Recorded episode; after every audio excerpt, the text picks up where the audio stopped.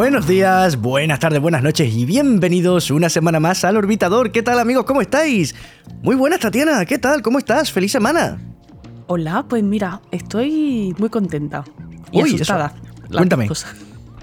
Pues mira, estoy muy contenta porque el capítulo de teoría de cuerdas a la gente le ha gustado. Hombre, es que, a ver, teoría de cuerdas era un tema que tarde o temprano teníamos que tocar. Teoría de cuerdas es algo que le interesa a todo el mundo y es que parece que no, parece que no, Tatiana, pero los temas más complejos, los temas más difíciles, al final son los que a cualquier hijo de vecino más le interesan, ¿eh?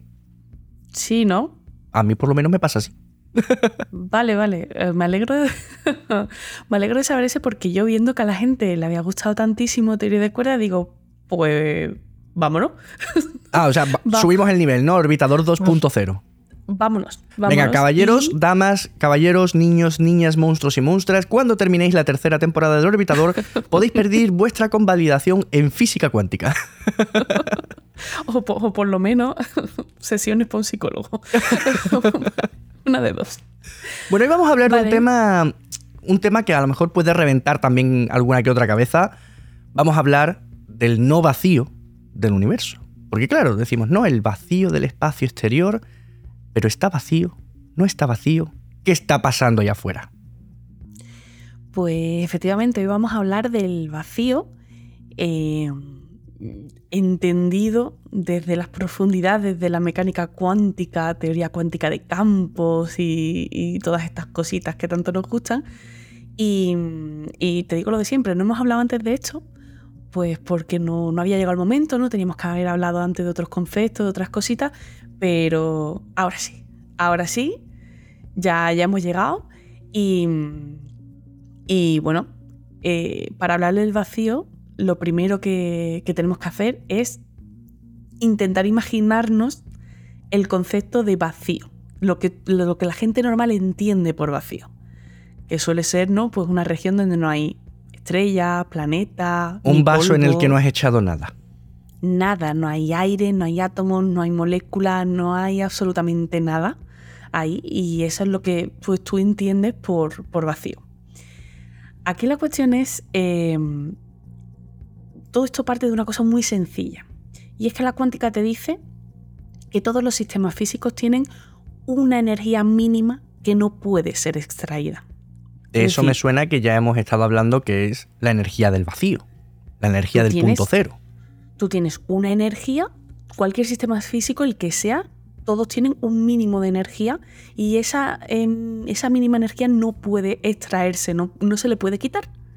Entonces, a ese vacío que nos estamos imaginando, donde no hay moléculas, donde no hay partículas, donde no hay nada de nada de nada, hay, una cierta cantidad de energía. Y esa cierta cantidad de energía no puede, eh, no puede salir de ahí, no se puede desprender. O sea, El- el- estás el diciendo que por muy vacío que esté algo, siempre, siempre, siempre va a haber una mínima cantidad de energía, una mínima cantidad de algo que, Eso oye, es. no se puede reducir más. Es que e- el estado sin energía no existe.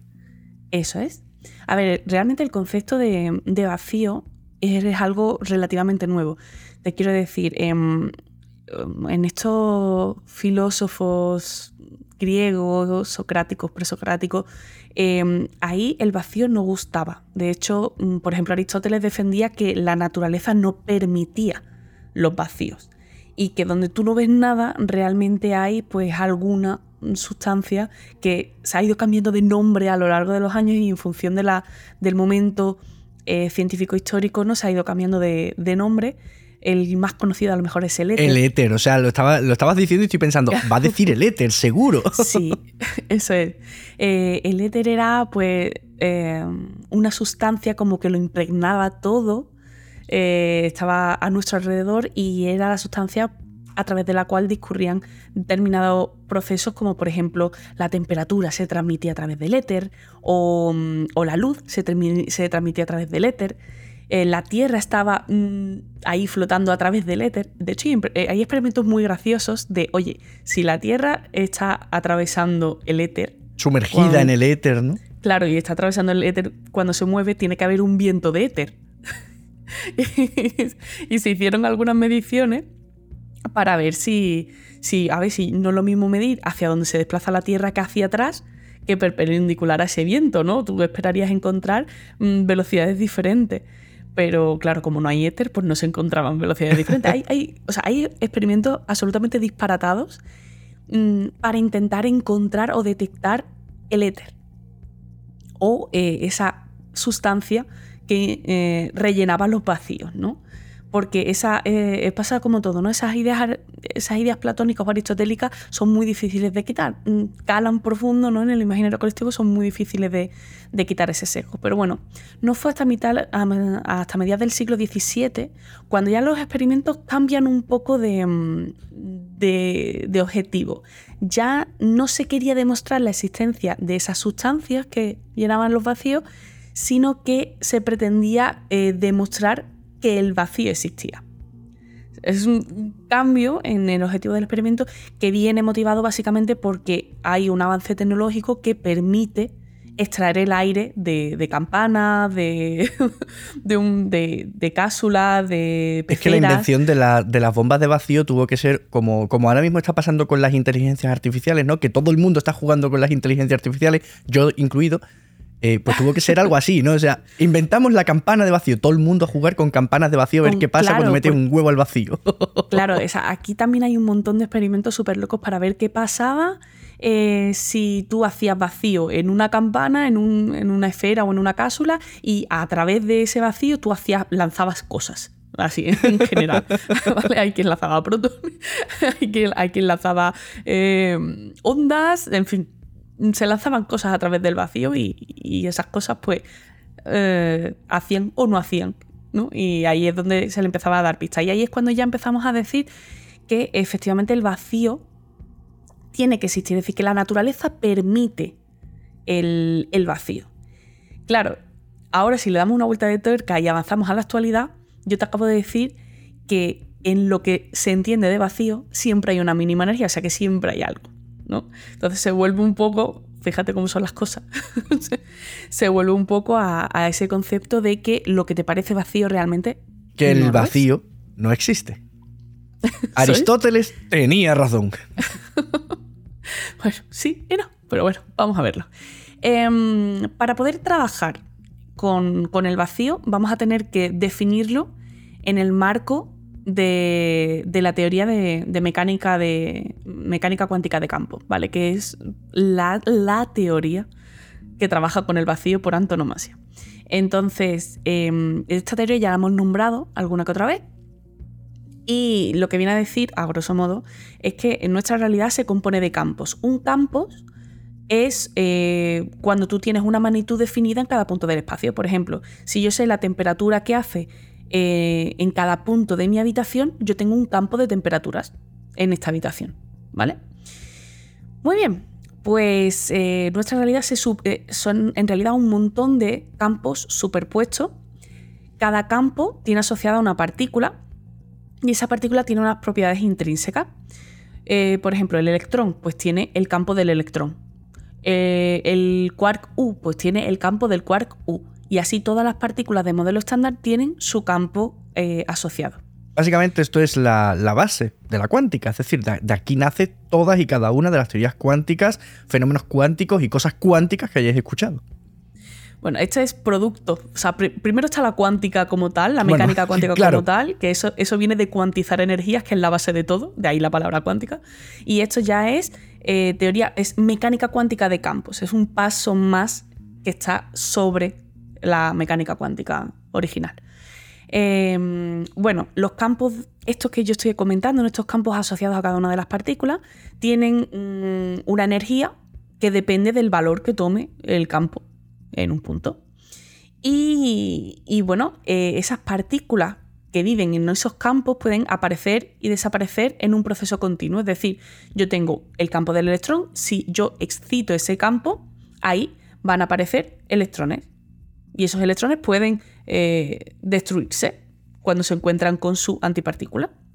Y esto va a pasar continuamente. Esto de imaginarse la realidad como un montón de campos que tienen sus partículas asociadas es la base de todo. ¿Vale? Una vez que tenemos esto, vamos a definir qué es el vacío. Y es que el vacío puede tomar dos definiciones. La primera es que el vacío es el estado de mínima energía de un campo. Si yo tengo todos mis campos y los pongo en ese punto de mínima energía, esa mínima energía que ya no puedo extraer del campo, entonces eso es el vacío. Y otra definición es que el vacío es el estado del campo que no contiene ninguna de sus partículas asociadas. Es decir, como para producir partículas yo tengo que excitar el campo, tengo que darle energía. Si en un campo no hay ninguna partícula, entonces estamos hablando de que ese es el estado del vacío de ese campo.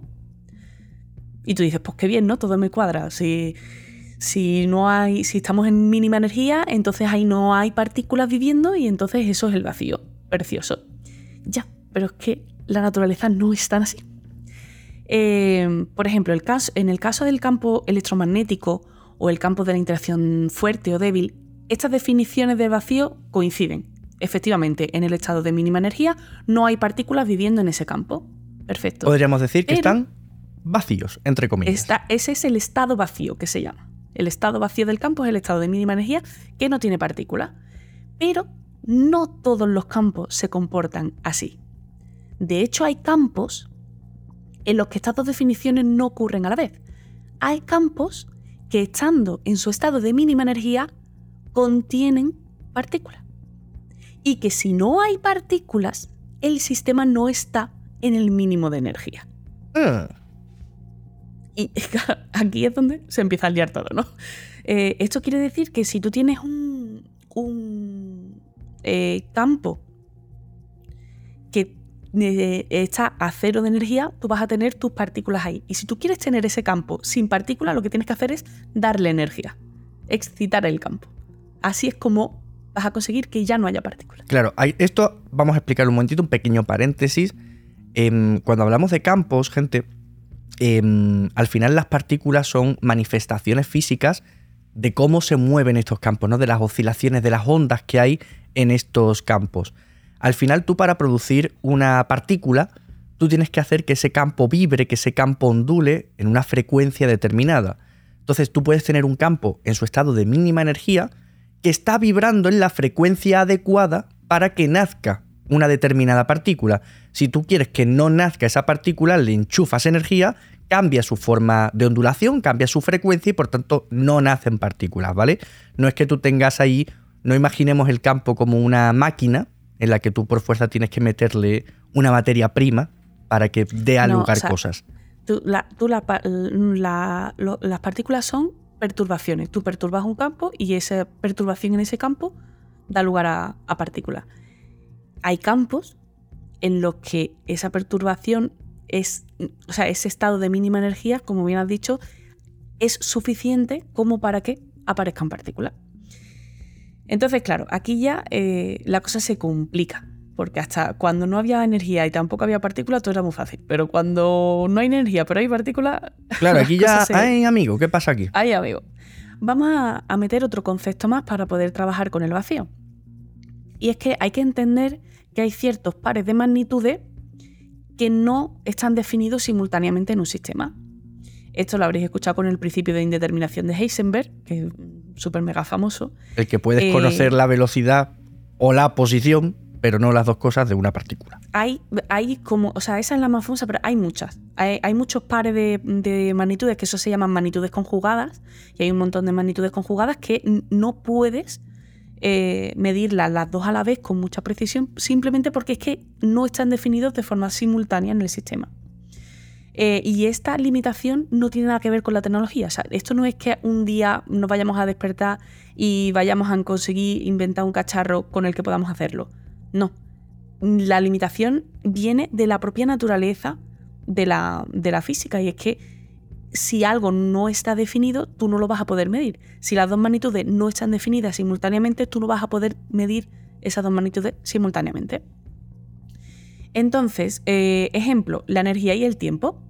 Tú no puedes conocer la energía exacta de un sistema en un instante de tiempo determinado. De hecho, para saber exactamente cuál es la energía del sistema, necesitas un tiempo infinito. Un tiempo de medición infinito. ¿Vale? Quedaros con esa idea de que eh, energía y tiempo, los dos a la vez no se puede medir. Quedaros con esa idea. Porque el principio de indeterminación abre la puerta a la posibilidad de que un sistema no tenga su energía definida en todo momento, sino que sufra fluctuaciones. Tú tienes un sistema y tú calculas y, te y tú dices, vale, la energía de mi sistema tiene que ser 3. Pero como la energía no está perfectamente definida en todo momento, en todo instante de tiempo, puede ser que la energía de tu sistema a veces sea 2,5 y a veces sea 3,5 mm, y ande ahí en torno a 3, moviéndose arriba y abajo, fluctuando. Entonces, eh, esas fluctuaciones eh, se dan de una forma muy rápida y no, eh, no puedes medirla. Desde el punto de vista de, la mecánica cuántica, el vacío es un mar de partículas y antipartículas que se crean y se aniquilan rápidamente debido a estas fluctuaciones de energía. Tienes un campo que su energía fluctúa un poquito y esa fluctuación da lugar a partículas. Y esos pares de partículas y antipartículas aparecen y automáticamente se aniquilan. Y la energía que robaron a, a su campo vuelve al campo y todo está bien. Recordad, pequeño paréntesis, cuando hablamos de antipartículas, antimateria, no estamos hablando de materia oscura, ¿vale? Son cosas totalmente distintas. La, antipartícula es una partícula exactamente igual que la partícula normal y corriente, pero con carga opuesta. Yo tengo un electrón que tiene carga negativa, su antipartícula es el positrón que tiene carga positiva. Fin. Por fluctuaciones, en, en, todo momento, ahora mismo, delante de vuestros ojos, sin que os deis cuenta, están naciendo pares de estas partículas, se están aniquilando. Pam, pam. Eso, está eso está pasando todo el tiempo. Entonces, de repente, em, lo que parecía tan simple como la nada se convierte en algo terriblemente complejo. Mm, porque al final son millones y millones de partículas creándose y destruyéndose simultáneamente y de forma continua. Y de una forma muy, muy rápida. Es decir, el vacío, al final lo que estamos llegando es eso, ¿no? Que que al vacío, según, la, según el imaginario colectivo, la idea que tenemos del vacío, de la nada, no existe por culpa de las puñeteras fluctuaciones cuánticas. De hecho, es todo lo contrario. Esto es todo lo contrario. Está lleno de un montón de cosas. Em, ahora la cosa es, ¿esta imagen que te deja la mecánica cuántica del vacío es real o no es real? Porque esto, o sea, esto está muy bien, como, como siempre, ¿no? Tú tienes tu teoría, tienes tu matemática, la desarrollas entera, llegas a unas conclusiones y ahora tendrás que mirar a ver si la naturaleza es así o no es así. Eh, bueno, lo cierto es que aunque esto es difícil de comprobar, sí que hay algunos experimentos que te permiten saber si efectivamente el vacío se comporta de esta manera. Vamos a nombrar tres, ¿vale? Eh, pero quiero que quede muy claro que esto eh, el vacío es así, es real, sabemos que es así y está de sobra contrastado de mil millones de formas. Vamos a hablar de tres formas, las más famosas.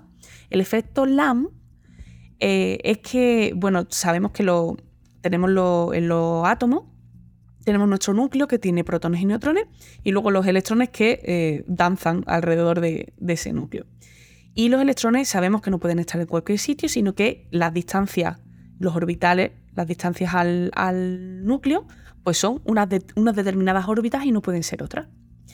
La órbita de menos energía es la órbita en la que el electrón está más cerca del núcleo. En el caso del átomo de hidrógeno, el núcleo es un, protón y luego tenemos un electrón que da vueltas alrededor.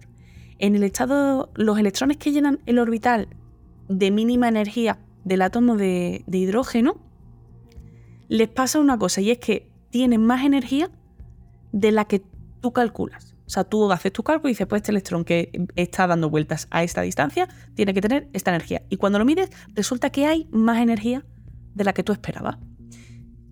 ¿Qué está pasando aquí? Lo que está pasando es que eh, ese electrón que está dando vueltas ahí tan cerquita de su núcleo, están tan cerquita, ese espacio entre uno y otro son, es tan pequeño que el electrón no para de chocarse con las partículas que se crean en las fluctuaciones del vacío. Hay fluctuaciones de vacío entre el electrón y el protón y el electrón quiere avanzar, pero no para de chocarse. Eh, esa, concretamente los fotones que se están creando y desapareciendo ahí están empujando al electrón intentando separarlo del núcleo y el electrón pues no se quiere separar de su núcleo, no está ahí. Y, esa energía que aportan esos fotones que están dándole pequeños toquecitos, esas fluctuaciones del vacío que le dan pequeños toquecitos al electrón, esa energía es exactamente la energía de más que nos encontramos al medir. Si tú no tienes en cuenta esta forma de entender el vacío, a ti las cuentas con el átomo de hidrógeno no te salen. Pero si tienes en cuenta esta forma de ver el vacío y tienes en cuenta la energía que proporciona el electrón, las fluctuaciones eh, cuánticas del vacío, te sale clavado. Hostia, mola muchísimo porque claro, yo, fíjate, me estaba imaginando la infinidad del universo, ¿no? Y ahora dos partículas que nacen aquí, dos partículas que nacen allá, otras dos partículas que nacen aquí. No, no, pero aquí estamos hablando de que a escala nuclear, a escala de átomo, entre el núcleo y el orbital, que eso es nada, millones, millones de partículas. Claro, o sea, esas partículas eh, al final son mm, a ver, si te quiero decir, si las fluctuaciones fueran muy grandes, si esas dos partículas nacen, recorren un trecho y luego se vuelven a juntar, nos daría tiempo a verlas. Eso ocurre a una escala muy, muy, muy, muy pequeña. Entonces, claro, se meten en todos los rincones. El vacío está dentro de los átomos. Está entre el, entre el claro, no, de, hecho, el 99% de la superficie de un átomo es espacio, entre comillas, vacío. Eso es. Vamos a otro, a otro efecto, el efecto Casimir. Em, cuando tú introduces dos placas metálicas en vacío, ¿vale? Tú imagínate una campana, haces vacío, y metes dos placas metálicas y las pones muy juntitas entre sí, pero con un espacio que las separa. Pues de repente aparece una fuerza atractiva entre las dos placas, una fuerza que intenta juntar las dos placas. ¿Qué está ocurriendo? Lo que está ocurriendo es que eh, entre las dos placas hay efectivamente fluctuaciones del vacío. Y eh, una de las cosas que aparecen en esas fluctuaciones del vacío son fotones. Los fotones que aparecen en ese espacio tan pequeñito entre las dos placas lo que hacen es rebotar entre las placas. Y, esto eh, se confabula todo para provocar que entre las placas solo pueden aparecer pares de fotones cuya longitud de onda quepa justamente un número entero de veces. Es decir, si yo entre las dos placas tengo un espacio, mm, imagínate, de 2 nanómetros, solamente pueden aparecer fotones que tengan de longitud de onda 2 nanómetros, 4 nanómetros, ¿vale? Así me estoy... multiplicado por 1, 2, 3, 4. Está viniendo a la cabeza el experimento del nota aquel que colgó dos barras del techo para tratar de demostrar la gravedad de que se unían. Eh, sí. O sea, ese tío realmente lo que estaba midiendo era esto, ¿no? Era el efecto Casimir, no la gravedad como tal, ¿no? No, hombre, es que ese, hombre estaba midiendo a gran escala.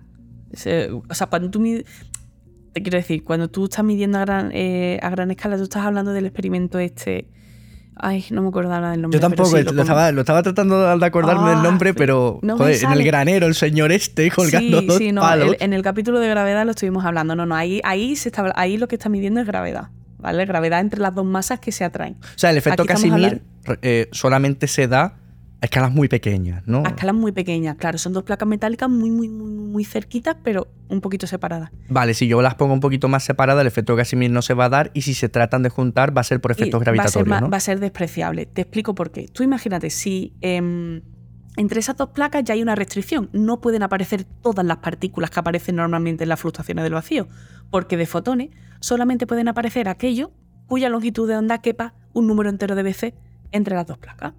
¿Eso qué quiere decir? Que fuera de las placas no hay ninguna restricción. Ahí se crean todas las partículas que se crean normalmente en fluctuaciones de vacío. Pero entre las placas, las fluctuaciones del vacío tienen una restricción. Hay determinados fotones que no se pueden dar ahí.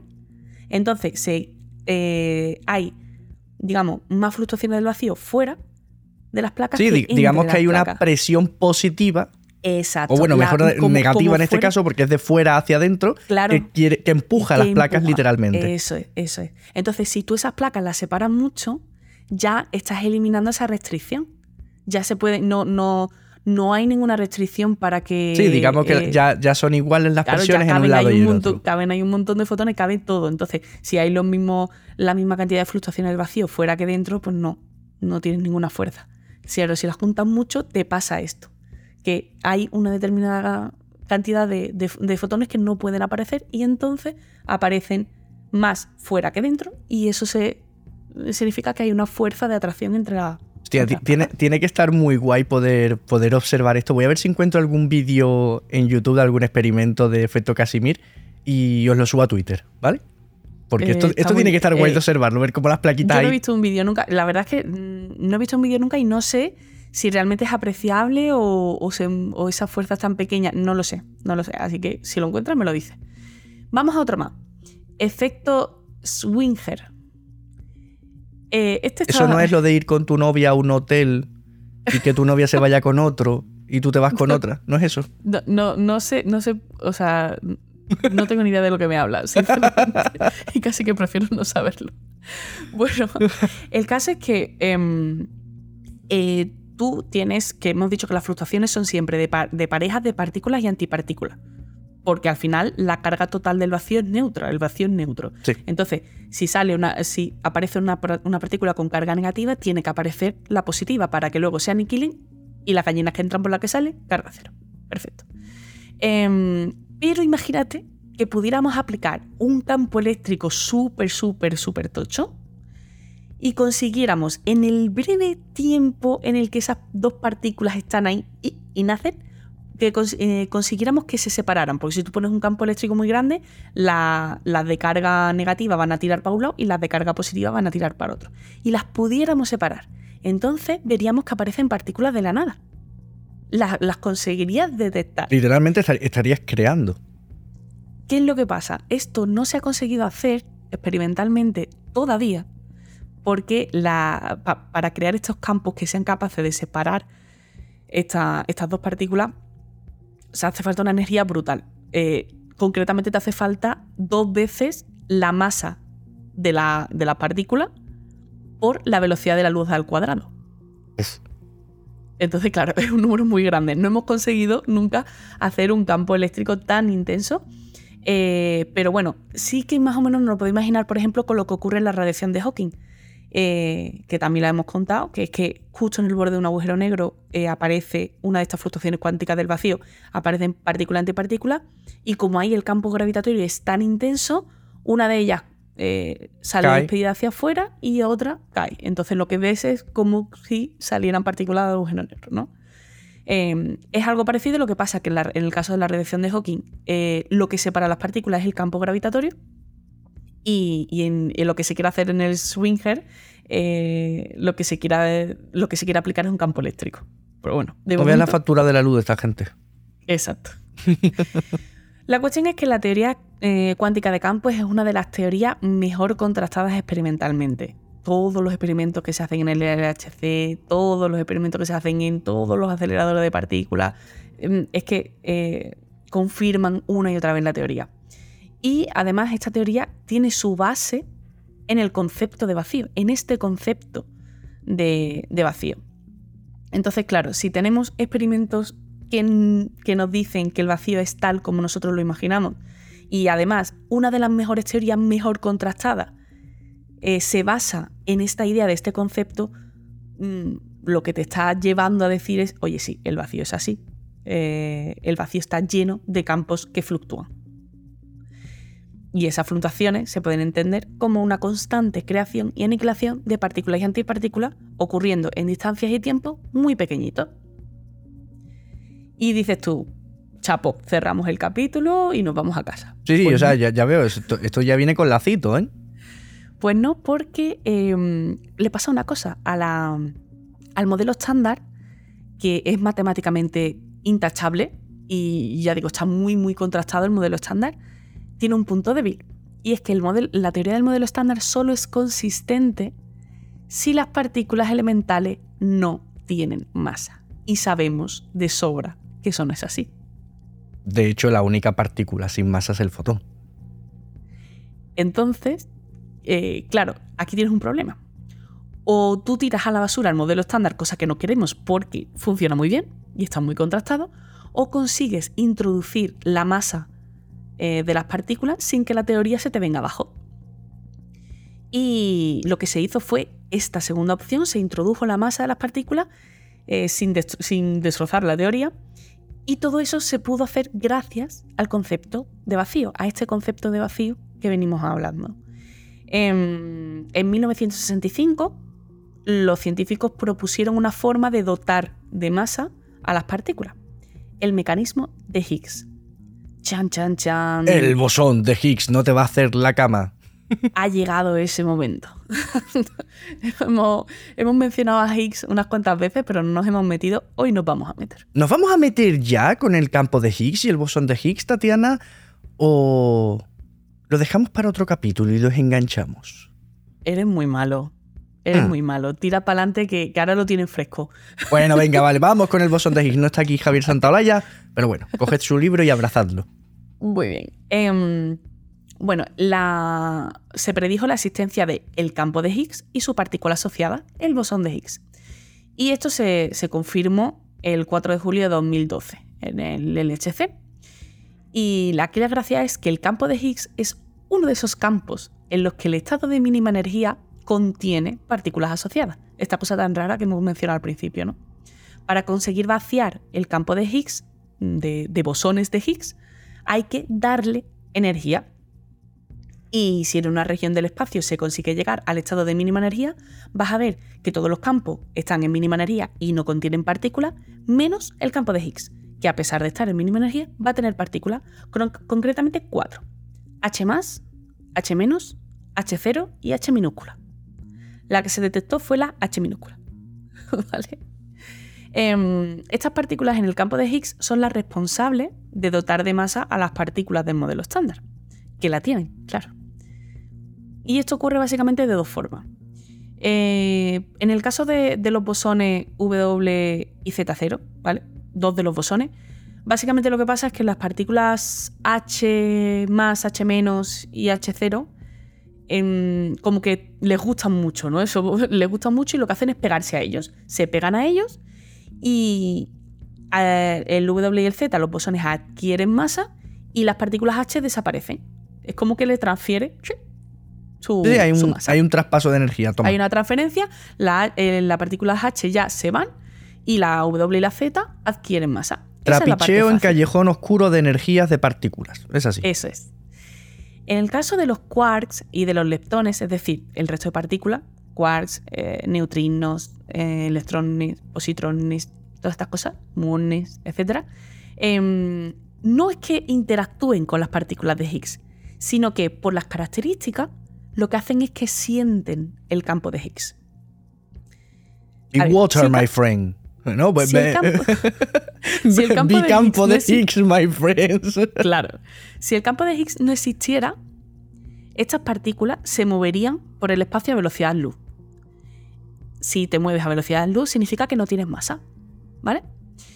Eh, ¿Qué pasa? Que como el campo de Higgs existe, estas partículas cuando se propagan van interactuando con el campo de Higgs, que les va entorpeciendo el paso y los frena. Al frenarlos impiden que alcancen la velocidad de la luz. Es decir, eh, les está dando inercia, o lo que es lo mismo, masa. O sea, estas partículas tienen masa porque eh, al interactuar con el campo de Higgs, este campo los va frenando e impiden que alcancen la velocidad de la luz. Esto siempre me lo he imaginado como Times Square 31 de diciembre 23.59 de la noche. Y tú tratando de cruzar de una acera a otra, chocándote con todo el mundo. E-, es imposible que consigas ir a la velocidad de la luz. En cambio, un gusanito, por ejemplo, o una mosca que va nadando entre las piernas, ¿no? volando entre las piernas de la gente, pues sí. Es básicamente que los fotones, por su propia naturaleza, no son capaces de sentir el campo de Higgs como no pueden sentir el campo de Higgs, pues van por ahí sin pena ni gloria y nada los frena y van a velocidad luz y no tienen masa. Pero el resto de partículas, su propia naturaleza les hace sentir el campo de Higgs y entonces se ven frenados al interactuar con este. Y ahora tú me dices, ¿y por qué la naturaleza de uno o sí la naturaleza de otro? Oh, amigo. Lo de siempre, la física no responde a por qué, responde a cómo. yo te puedo describir la naturaleza, pero la razón que la naturaleza tenga para ser como es, ella lo sabe. Ella puede ser todo lo que se proponga. Exacto. Eh, muy bien. Entonces, eh, estupendo, ¿no? Ya tenemos esa concepción de vacío, esos campos entremezclados y esas partículas que, que intervienen, interactúan con los campos, todas estas cosas, nos proporcionan la masa de las partículas y lo hemos conseguido meter en, modelo estándar sin cargarnos modelo estándar. Perfecto, ¿no? Arreglado. Arreglado. Pues no. Pues no. Porque este mecanismo solo explica el 1% de la masa del protón. Recordamos que el protón está formado por tres quarks, y los quarks son de estas partículas que sienten el campo de Higgs. El mecanismo de Higgs solo explica el 1% de la masa del fotón. Si tú dices, eh, este quark más este quark más este quark, yo los sumo todos, me tiene que dar X. Pues no te da. Con el mecanismo de Higgs no te da. ¿Has ¿De dónde dicho, sale? Perdona, has dicho el 1% del- de la masa del fotón. Del, del protón. Ah. Del protón. Claro. Eh, ¿De dónde sale el 99% de la masa restante del protón? Pues para saber eso hay que recurrir a otra cosita que se llama cromodinámica cuántica. Esto ya es para la. Virgen. A ver, Oh, eh, básicamente lo que me- ocurre... me pongo cómodo, ¿no? Porque veo- te veo muy encaminada a meterte, o sea, me... me- Que no, que no, que no es tan difícil. Ya verás. ¿Tú te acuerdas de- del efecto Casimir? Sí, las plaquitas. Perfecto. Pues básicamente lo que ocurre es que estos tres quarks están confinados en un espacio muy pequeñito. Van los tres de la mano en un espacio muy pequeñito. Y en ese espacio lo que hay es vacío. ¿Qué pasa? Que se encuentran constantemente con las partículas que resultan de las fluctuaciones de vacío. ¿Vale? La interacción de las fluctuaciones del vacío con esos tres quarks que están ahí tan pequeñitos, tan apegotonados, eh, genera energía. O lo que es lo mismo, masa. Masa. Esto quiere decir que el 99% de la masa que nos compone procede precisamente de la interacción de las partículas fundamentales que forman nuestros protones y neutrones con las fluctuaciones del vacío. Sin el vacío no somos nada, amigos. No somos nada. ¡Buah! Exacto. Mola un montón, ¿verdad? O sea, es que eso mola un montón porque cuando alguien te diga, no, el vacío existe, tú dices, mira, imbécil, si el vacío existiese, tú no existirías. Bueno, eh, depende de cómo defines el vacío. El vacío absoluto, donde no hay literalmente nada. Vale, donde no hay campos tampoco. Eso Nada. No, porque si hay, Ahora- si hay campos hay algo. Pero lo que hay que meterse en la cabeza, Ángel, es que la definición del vacío es esos campos superpuestos en Sí, un estado de mínima energía. Verás Vamos tú cuando me preguntan en directo, oye Ángel, el vacío, define vacío. Claro, no, no, no. O sea, hay que cuidado. Es que hay que hablar con. Yo tenía un profesor que decía: los físicos tienen que hablar con propiedad y tener propiedades. Y llevaba mucha razón ese hombre. Bueno, el capítulo no se va a terminar aquí porque yo quiero que la gente se vaya un poquito asustada a casa. Porque yo me pregunto, qué raro, ¿no? Que el campo de Higgs sea el único campo que en el estado de mínima energía contenga partículas, ¿no? Ah, bueno, yo es que no sabía que era el único. Yo estaba tranquilo hasta ahora. Claro, ¿qué pasa? ¿Y si nos estamos equivocando? ¿Y si lo que creemos que es el estado de mínima energía del campo de Higgs realmente no es el estado de mínima energía y por eso hay partículas? ¿Y si todavía hay un estado de menos energía del campo de Higgs que realmente no tuviera partículas? Ah, Chan, chan, chan. pues no sé, ¿qué- A ver, apocalipsis. Esto, esto es un problema. ¿Por qué? Porque la, naturale- la naturaleza es una vaga.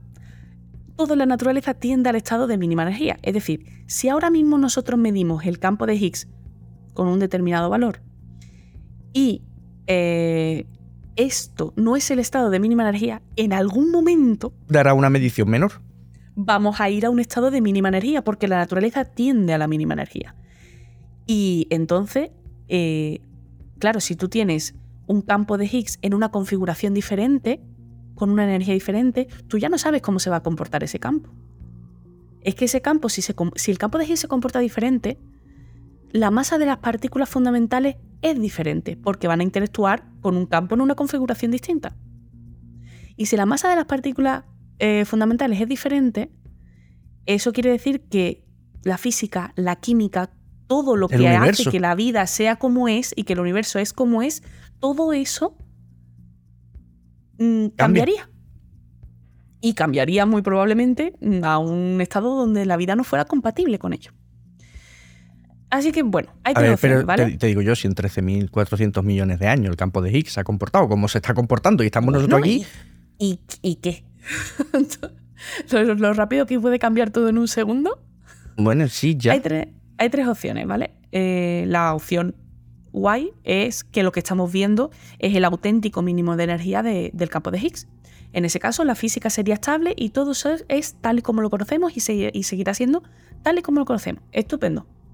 Eh, luego tenemos una segunda opción y es que estemos en un valor cercano al auténtico mínimo, pero no sería exactamente el auténtico mínimo, pero estaríamos muy cerca, ¿vale? Estaríamos muy cerca del auténtico mínimo.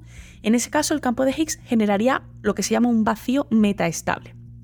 No estamos en el auténtico mínimo, estamos a un nivel de energía superior, pero muy cercano. Entonces, es poco probable que se dé una perturbación que nos mande al auténtico Grande, mínimo. claro. Porque estamos ahí, ahí casi, pues te hace falta a lo mejor una perturbación muy, muy concreta que nos mande al foso, ¿vale? Y luego hay otra tercera opción, que es la más chula. Eh, estamos en un nivel que no es el mínimo y no se le parece para nada. O sea, estamos en un nivel que realmente es muy superior al verdadero mínimo del campo de Higgs. Eso quiere decir que el campo de Higgs generaría un vacío ine- inestable y que en cualquier momento podría cambiar la física haciendo inviable la vida. Es decir, ahora- gente, no estudiéis física porque en cualquier momento puede no valer para nada el trabajo de vuestras vidas. Es lo que acaba de decir Tatiana. puede- en cualquier momento puedes hacer y, y desaparecer, porque ya tu- tus partículas no, no, no, se, no son estables y todo desaparece. A ver, vamos a... De es este el campo de Higgs en un estado de no mínima O energía. sea, eh, el nuevo, nuevo miedo desbloqueado, ¿no? No estar en el auténtico mínimo del campo de Higgs. Bueno, eh, vamos a... Una vez que os he dado el susto, eh, el modelo estándar a día de hoy tiene herramientas para decirnos en qué escenario estamos. Y esto se hace comparando la masa del quark top con la partícula de Higgs. El quark top, es- son- su masa son unos 173 gigaelectronvoltios y la partícula de Higgs 126 mm, gigaelectronvoltios. Entonces, em, con estos datos, con los datos que tenemos ahora mismo, ojo, cuidado, es que esto es como, como, como cosmología, ¿eh? Con los datos que se tienen hoy en día, ahora mismo, a fecha de no sé qué fecha es hoy, ¿vale? Con esos datos, estamos en un escenario de vacío metaestable. Es decir, no estamos en el mínimo de energía. No, pero estamos muy cerquita y es poco probable que aparezca una fluctuación que nos mande al estado de mínima energía. Así que, bueno, no es lo mejor, tampoco es lo peor. Nos hemos quedado ahí. Bueno, venga, hora de divagar, ya que nos has acojonado. Venga, hora de divagar. Mm, ¿De dónde recibe o de dónde podría recibir la energía esa adicional el campo de Higgs? ¿Del Big Bang? ¿De, ¿De qué? Pues no sé decirte. Es una perturbación. No sé decirte. Sinceramente, te hace. No sé qué tipo de. O sea, no sé a qué niveles de energía estamos hablando. Eso estaría guay. De un Big Bang, de un Big Crash. No sé. No sé. O sea, no sé si es nivel energía, rollo. Pues mira, si se juntan cuatro super agujeros negros, mm, sí. O es un nivel de energía de te hace falta un Big Bang. No, no Claro. sé cuál es el marco. Entonces. Pero bueno, no, nos quedamos con eso, con que sea lo que sea, es, poco probable porque estamos muy cerquita del mínimo, aunque no sea el mínimo. Eh, aunque todo lo que yo os he dicho hoy aquí, a día de hoy es cierto y está contrastado experimentalmente, también es cierto que el modelo estándar no es la teoría final de la física de partículas, porque tiene algunos problemillas que resolver. Eh, dimensiones extra, supersimetría, tiene que incorporar la gravedad, que no la, que no la incorpora. Pero bueno, esto, mm, como siempre os digo, ¿no? Eh, esto es lo que podemos decir hoy con lo que sabemos hoy. Eh, no asustaros, no pasa nada, no os vais a desintegrar de un día para Ahora le otro. voy a mandar, le voy a mandar un email a mi jefe diciéndole, oye jefe, que mañana no puedo ir a trabajar porque el campo gente- de Higgs no está en el estado el de mínima energía. La gente sacando todo el dinero del banco, vendiendo su casa, yéndose a esto porque en Voy a cualquier liquidar este préstamo. ¿Por qué? Porque el campo de Higgs no está en el, en el estado de mínima energía. Es, es un, va- estamos, es un vacío metaestable, es un vacío metaestable. Estamos en un vacío metastable. ¡Guau, qué A ver, chulo! es eso. Pero mola, ¿eh? Mola. O sea, a mí lo que más me flipa es esa, es la idea de que eh, el, el 99% de nuestra masa nace precisamente Del vacío, de la energía del, vaci- vacío. De, la de las fluctuaciones del vacío. Mola Y la mucho. gente pensando que estaba vacío, ¿eh? Mola mucho. Ya otro día te cuento, hay, hay... otro día lo dedicamos a experimentos chungos que se hicieron para lo del éter y, y para lo del vacío, porque hay uno muy guay. Hay uno muy guay que es una esfera, o sea, son dos hemisferios que lo junta, hace vacío dentro y ata cada semiesfera a un caballo y los pone a tirar y no consigue separarlo. ¿En serio?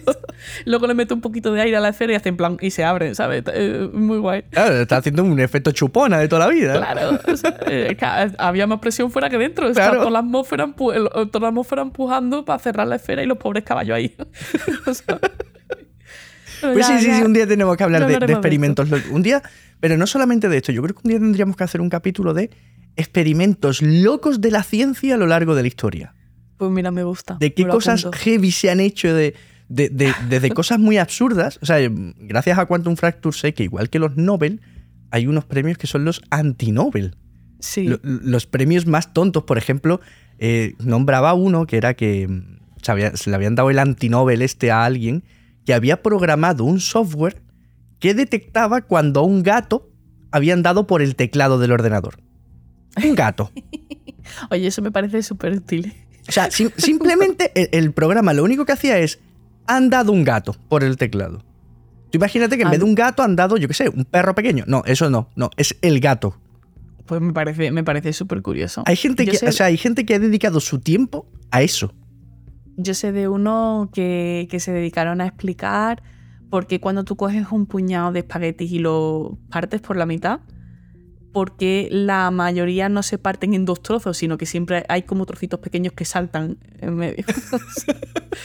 Además, esas son cosas súper concretas que tú dices, bueno, ¿y esto para qué? Bueno, ¿y por qué no? ¿no? O sea, que no es que tú digas, no es que con esto puedo estudiar el cómo vibra. No, no, es parto espaguetis.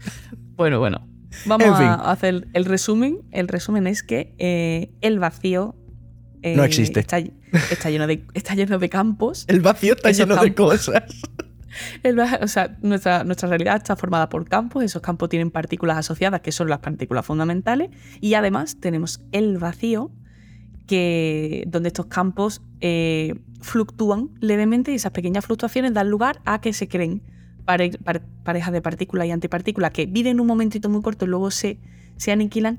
Y hay que tener en cuenta esta definición de vacío para que, eh, para que lo que tú observas en un laboratorio y los, y los cálculos que tú haces con teorías que están muy contrastadas te salgan.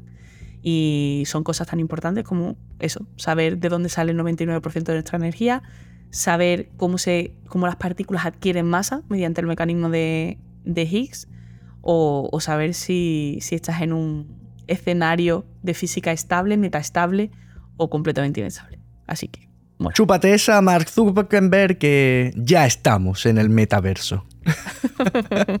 Querida Tatiana, pedazo de capitulazo, me ha gustado un montón, seguro que a la gente también, que espero que por supuesto nos lo digan en comentarios y si están en alguna plataforma como Spotify, por ejemplo, que nos deja poner comentarios, que nos los manden por email o que nos lo manden por redes sociales o que nos lo manden de alguna forma. La capa del Hubble está siempre abierto por, por email, en Instagram, en la página web también tenemos una sección de contactos y la verdad es que... Más, estás a tope ahora dando charlas por ahí. Sí, también. Pues, ¿Dónde es la próxima que tienes? Eh, la próxima que tengo, eh, mira, tengo una online con la Asociación de Sabadell, Astronómica de Sabadell, y luego tengo otra en Ávila. ¿Vas a poner info en redes sociales y demás? Pondré, pondré info en redes sociales y estará todo por ahí puesto. Es, que escucharte en directo, ¿eh? ¿eh? Eso es otro nivel. Que a mí, a mí no me invitan. Yo, como estoy aquí en control de emisión, yo soy el matado, ¿no? El que edita. A mí no me invitan a dar charlas, pero a ti, oye, escucharte tiene que ser una pasada. Pues yo, ya pondré, pondré info y, y quien quiera que se pase porque va a estar guay. Va a estar guay y y además, pues no sé, digo más tonterías que, que aquí, que ya es difícil. Llevas 45 minutos de protagonismo. Necesito yo mi dosis de atención y de ego. Me voy con las noticias, Tatiana. Justo. Muy bien. Hasta luego.